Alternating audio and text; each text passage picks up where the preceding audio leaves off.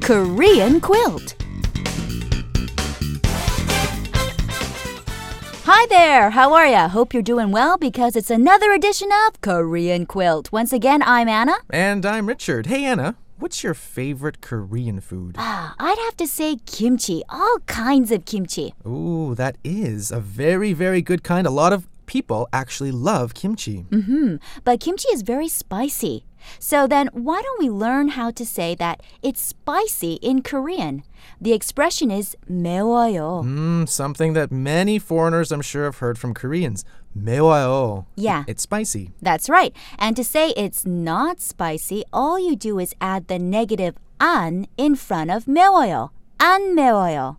It's not spicy. 안 매워요. Great. Hey, Richard, uh, try this hot pepper. Ooh, no, that's uh, a little bit hot. 매워요. No, it's not. 안 매워요. Are you kidding me? It's a pepper. That's gotta be really spicy. Well, it is a little bit big. I guess it looks a little bit scary, but there is a Korean saying that says the small pepper is spicy. If it's large, then 안 매워요. Really? Uh, well, what's more surprising is that Koreans eat peppers with hot pepper paste. That's right.